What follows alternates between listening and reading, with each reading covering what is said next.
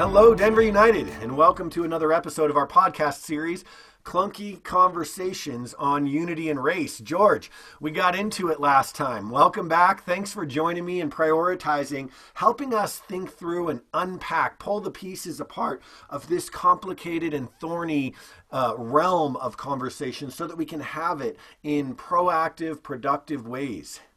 I absolutely love these conversations, Rob. Thanks for um, uh, for initiating this and inviting me into it. And uh, the thing I've enjoyed most, man, is that they never like these aren't too scripted for us. Uh, we sort of just hit record and see where it goes. And I think it's important that that they don't go down perfectly. And I, that's the part I love the love the most is that it, it's awkward. It's a little.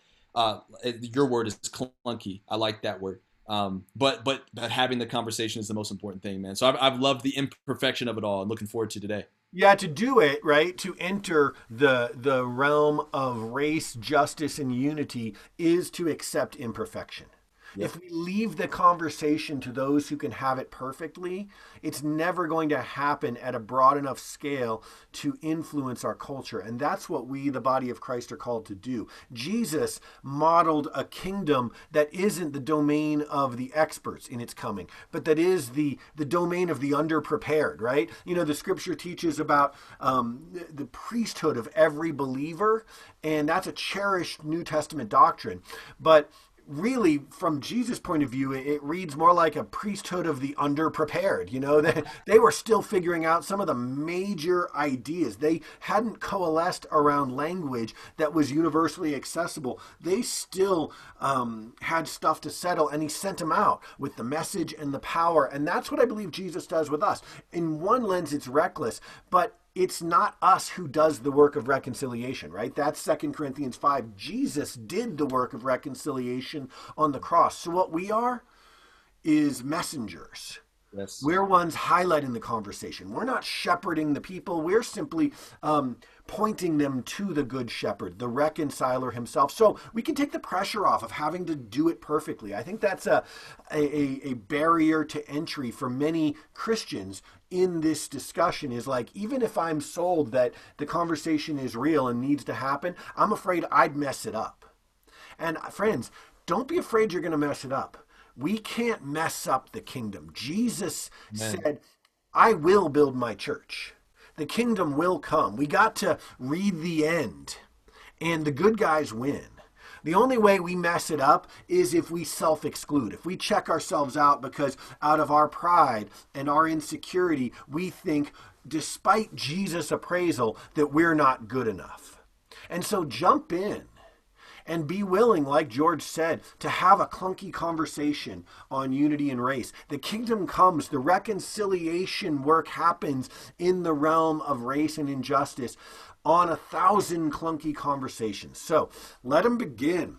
Last time we talked about um, this very subtle concept of implicit bias and how it's not intrinsically racial. It's a sociological phenomenon. It happens whether we agree with it and whether we recognize it or not. Like, like the implicit bias that many uh, on, on a comparatively frivolous level experience in American culture by the majority being right handed.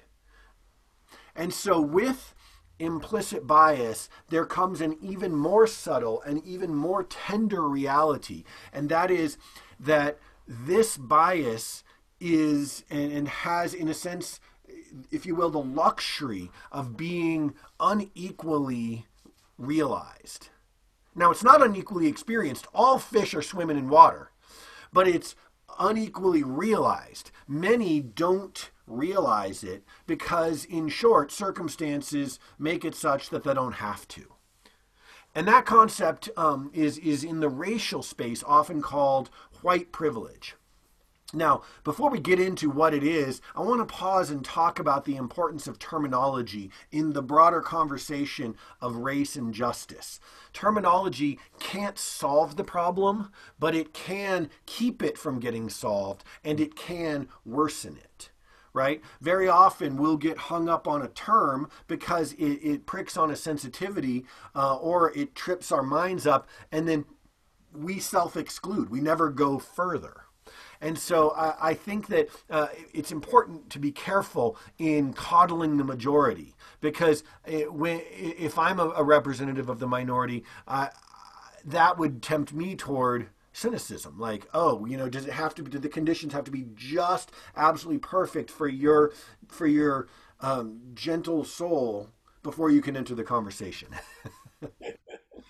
Uh, yeah I, I think uh, I think nothing's worse than uh, you know when you're trying to have a conversation with somebody or, or or maybe maybe more accurately so when you witness a conversation between two people and you realize they're having two different conversations. They're parallel. They're never going to intersect. Like this group's having this conversation and the other person's talking about something completely different and they're wondering why they're screaming at each other for 30 minutes. That's um, every evening cable news show. Exactly right. Like y'all are saying two y'all are having two different conversations and I think that's why it's so important with terminology because I think around this uh, topic of white privilege one of the, the the like you said before the barriers of entry is definitions and what we mean. Because when one person hears privilege, they're saying one thing, and the other group is saying something completely different.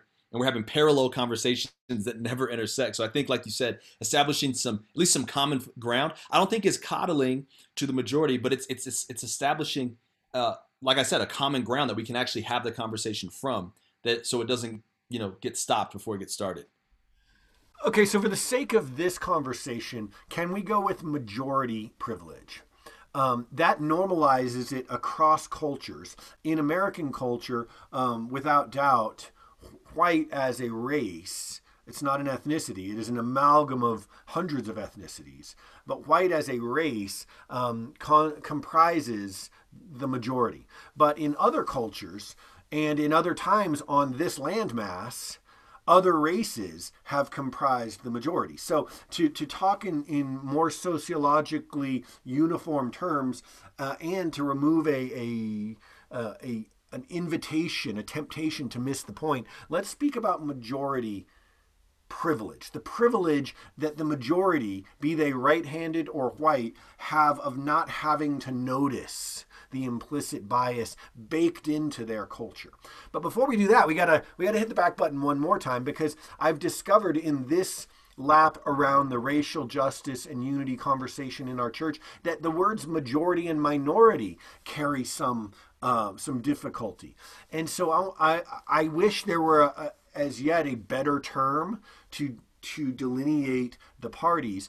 Um, but let's stipulate that in referring to a minority or majority, we're not ascribing intrinsic value. It's not a majority of value or worth or goodness and a minority of worth or goodness, more just simply representation in the populace.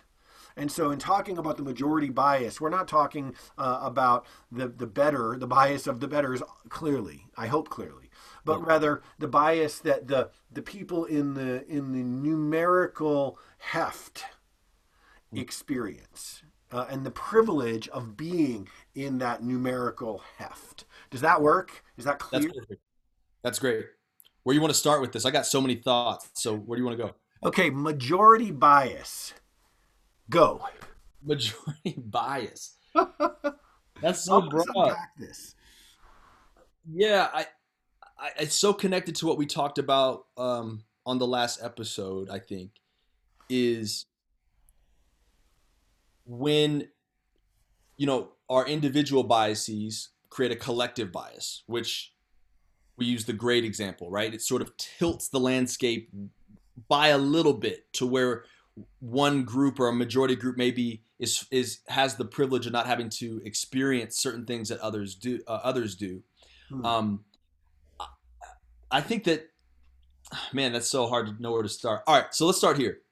I, one of the roadblocks that, I've, I've noticed having to have this conversation isn't necessarily about majority or or or the fact that some sort of privilege exists. It comes down to being able to distinguish between an individual an individual's experience and the larger populace experience, right?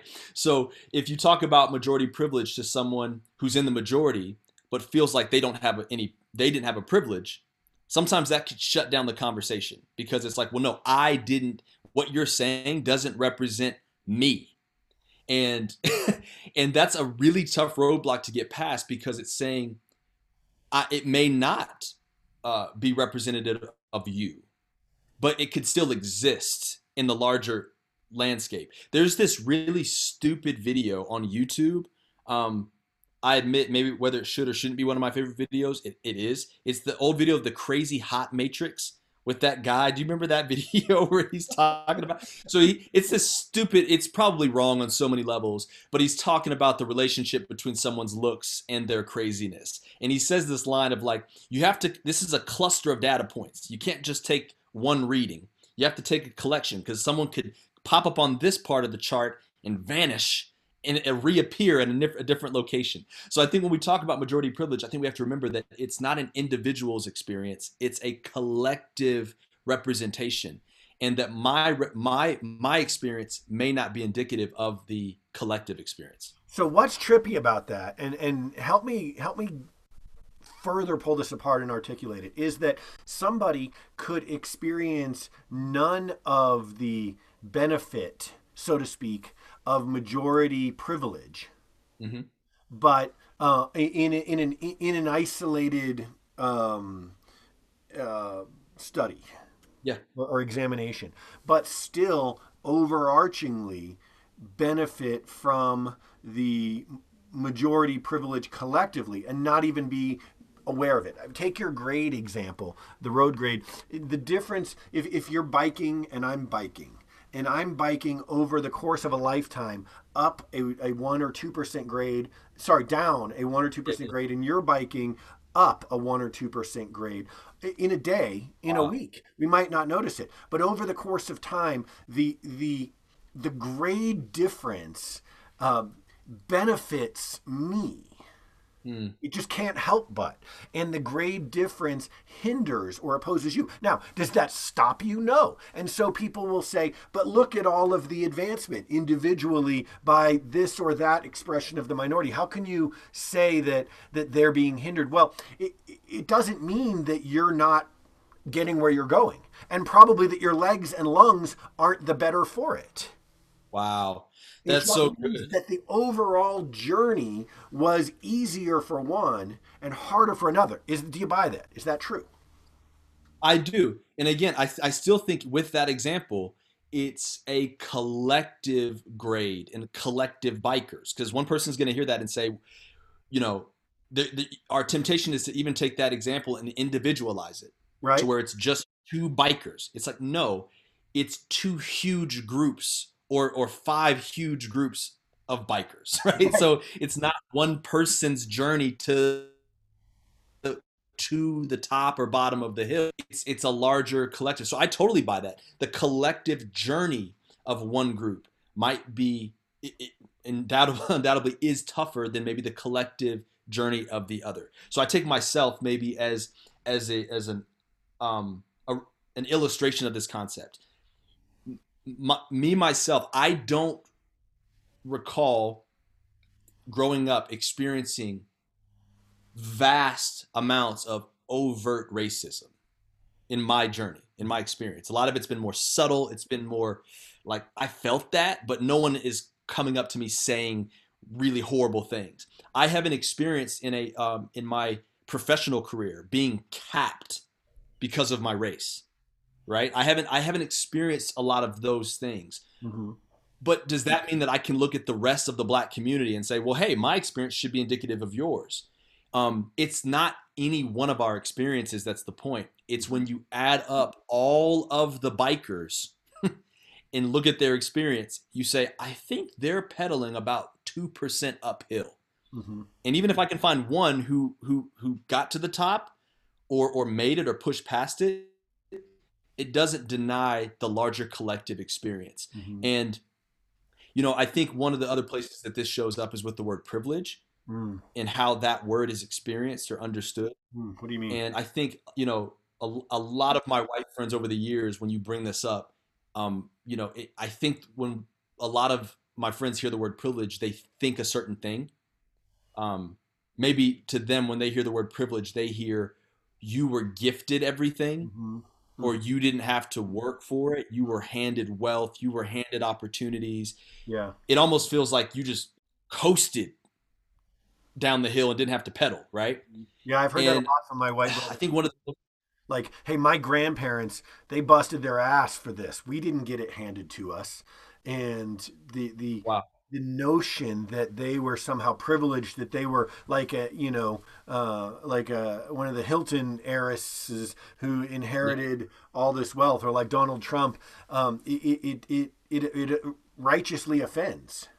And rightfully so. I think, you know, anyone who's been a part of working for something very hard or building a business from scratch in in in staying up till 2 3 a.m for like anyone who's experienced that and walked that type of a um, experience through life there is something in us individually that prickles against that. To say nah, nah, I, I actually feel like i worked really hard and any benefit i i received was not a gift Mhm. but it was it was earned through my hard work.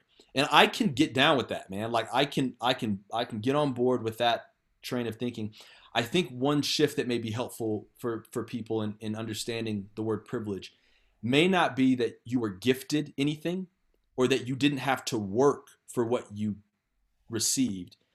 I think the privilege may be that as a collective you were rewarded for your hard work in ways that people uh, from minorities that put in the same work weren't able to experience the same level of reward. It's not the real quick. Could you also say, and then maybe come back to this if, if, if you weren't done with that, that in addition to you were, rewarded for it, that there was a uh, a comparatively more level playing field with regard to fairness. You, it's not that you didn't authentically, or your grandparents didn't authentically bust their ass to to till that field, but you that- like saying that, don't you? You like have- saying I like it is strangely therapeutic.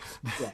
but that there was a field there for them to to till, right? And that that there was a there was a, a set of rules that were more or less played by such that their ass busting didn't go for naught or wasn't wasn't cannibalized by others. That's exactly the point. So I think that's where a hangup is with a lot with with with a lot of people is they hear I didn't have to work. Privilege equals no work. It's like no no no no no. Right. Privilege equals I was there's a system that exists where I was able to be rewarded for my work disproportionately to other groups of people. To where we both ran a 100 meter dash, but I had but you got you're running. So you're working, you're training, you're doing your thing, you're running as fast as you can, but maybe someone on the other track has like six hurdles on it, literal hurdles, to where they're running and jumping over stuff, right? And they have to and they run a slightly slower time because of that. But then we're judged on the time that we ran. Mm. Right? So so you ran a t- a 100 meter dash, but I ran a 100 meter dash with with six hurdles, but now we're judging the timestamp on the end Mm. and seeing who So- did better. So- So what's interesting is the privilege isn't so much a presence. It's not like your track had like um, you know nitrous oxide turbo boost packs that you got to pick up and made Yeah. you run faster. It's that it's the the privilege is the absence an absence of hindrance, right? That there was simply uh, a, a level track, and that's it, and a fair set of rules that were relatively uniformly applied. And so the privilege is is hard to grasp because in many cases, as I hear you describe it, it's the absence of hurdles. And we don't typically notice the absence of obstacles as a privilege. That's the whole point, right? It's it's hard to understand absence, even from like the the physics standpoint, right? As they're studying the universe and figuring out dark energy, matter? dark matter, and it's like, how do I measure the absence of something? It's hard to get your head around, uh, but that's exactly, I think, what um, a lot of people are trying to voice when they use that term majority privilege. It's it's it's not necessarily a presence; it's an absence and I think that's so insightful that you just said that. I, I I read a, a study this week. Um, there was a university that took thousands of applications and sent them out uh, to employers. Now every application was exactly the same, except for the name of the applicant, right? So they had some names that sounded more white, in names that sounded more black, like maybe Lakeisha or Jamal versus Becky and John or whatever. And the and when you just look at the callbacks on the application, it was staggering to see if your if your name sounded more white, everything else equal, that you were likely to get a callback mm-hmm. at, at, a much higher. Now that's a privilege. Now, did that mean you didn't have to go to school and, and work and put that application together and, and, and, and build up your experience? Not at all. Right. The door didn't open because your name is Jeff and you didn't get the job because of it. But it's more just that that the door didn't slam close. shut. Exactly. Exactly. And that's hard to I would imagine uh, that's hard to face that that reality without uh, internalizing it and making it individual. Okay, um, so can we go there for a minute? Um, you mentioned on Sunday a profound distinction that I think has gone under addressed, and that is between guilt and um, and what was the what was the uh, grief grief between guilt and grief, right? And I think that um, when you move beyond the, the, culpability, the actual fault that we talked about uh, in, in our last episode, the guilt realm typically happens when when we become aware of or are asked to consider majority privilege and we confuse that it exists with that we are somehow wrong for having experienced it. And so then we feel guilt. And guilt drives us into a pit stop. And we maybe we go through something that ultimately is uh, is a redemptive process but it keeps us from being effectual from being influential as Jesus light shiners in the darkness right? And so how can we rethink about majority privilege in a way that maybe takes the teeth from it and and and lets lets the majority off the hook a little bit? You're not necessarily correct me if I'm wrong here. Listener you're not necessarily wrong you're not at fault for having experienced or benefited from majority privilege. The goal isn't that that everybody have hurdles on their track, right? right. That everybody have the door slammed in, in their faces. That's a that that's the total opposite direction of where we're going. The goal is that all of us experience that same privilege of opportunity that same privilege of fairness. That's what we aim for with equality. Not that everybody have equal measure of suck, but that everybody have equal measure of goodness, of possibility. Is that true? Yeah, I think that's so good, man. I love how you said that. And um, yeah, I, I, I just found for me, um, in my experience and the conversations I've had with people, is that guilt just isn't an effective place to start. Yeah. You know what I mean? Um, that's why I tried to say it that way. Like, you may not be guilty, you may not be at fault. Because, like, the truth is, I don't know. Like, I don't know if you're at fault or not. But it's just, even if you are, it's just often not a helpful place to start because it just shuts you down. We go into self preservation mode. Yeah. We shut down.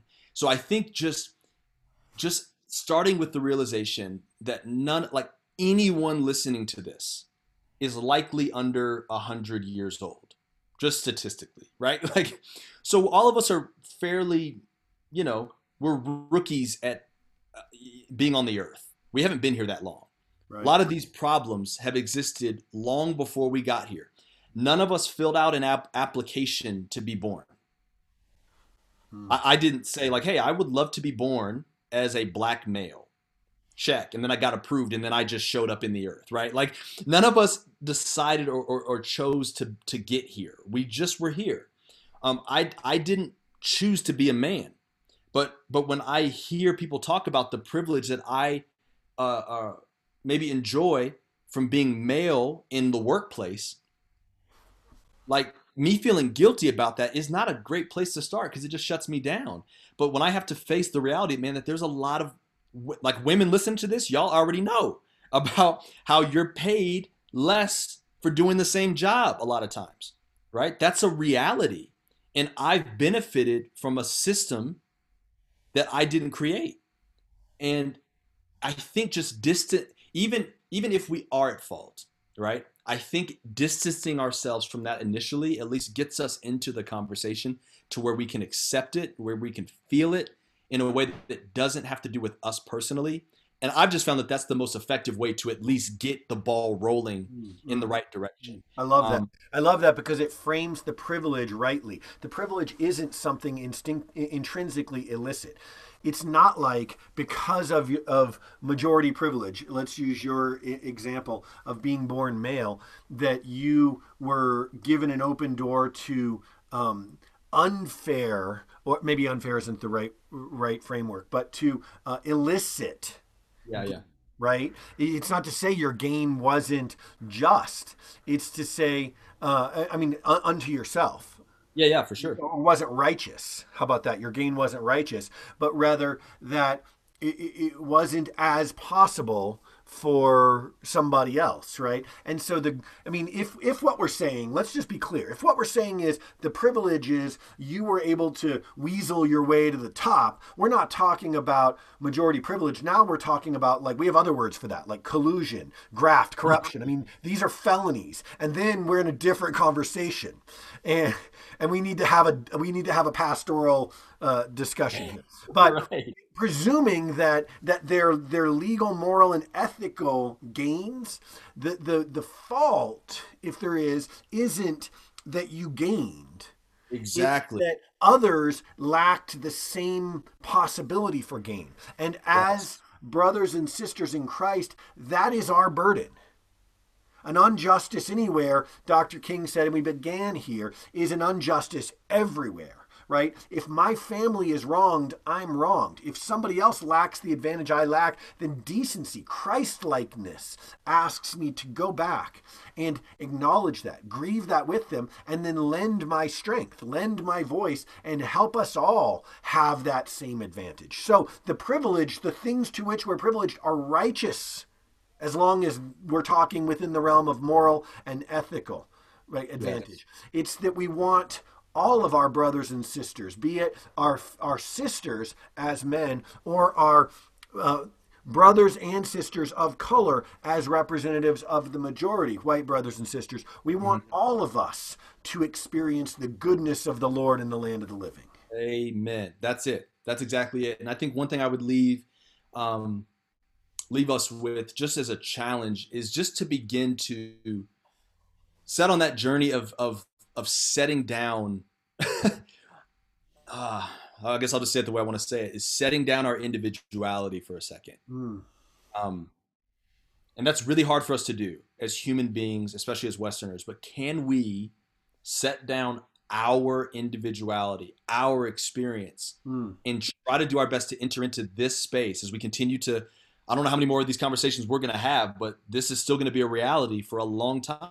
Mm-hmm. So as we dive into this, can we look through collective lenses? Mm. Can we broaden our scope to not one person, but to a collective thing? And that's a really hard. A re, it's a challenge, but I think it would be very beneficial for us. So I challenge you to, to begin on that. Let's not look at at just ourselves and to make decisions on this topic. And also, let's not look at just one person over there. That's what happened when Barack Obama became president, right? It's like, whoop, see, look, there he is. There's a black president, so we're good. It's like no one person is the representation of this problem. Can we move from an individuality to more of a collective frame? And I think God will meet us in that, that collective frame and show us some stuff. Such an important perspective, such a, uh, a clear and I think righteous challenge. Yeah, I've heard, and I'm ashamed of this, but I've heard white brothers say, like, well, LeBron James is richer than I'll ever be. Wait, that proves nothing. exactly. That, and, and that, yes, he is. That stops the the goodness of this conversation.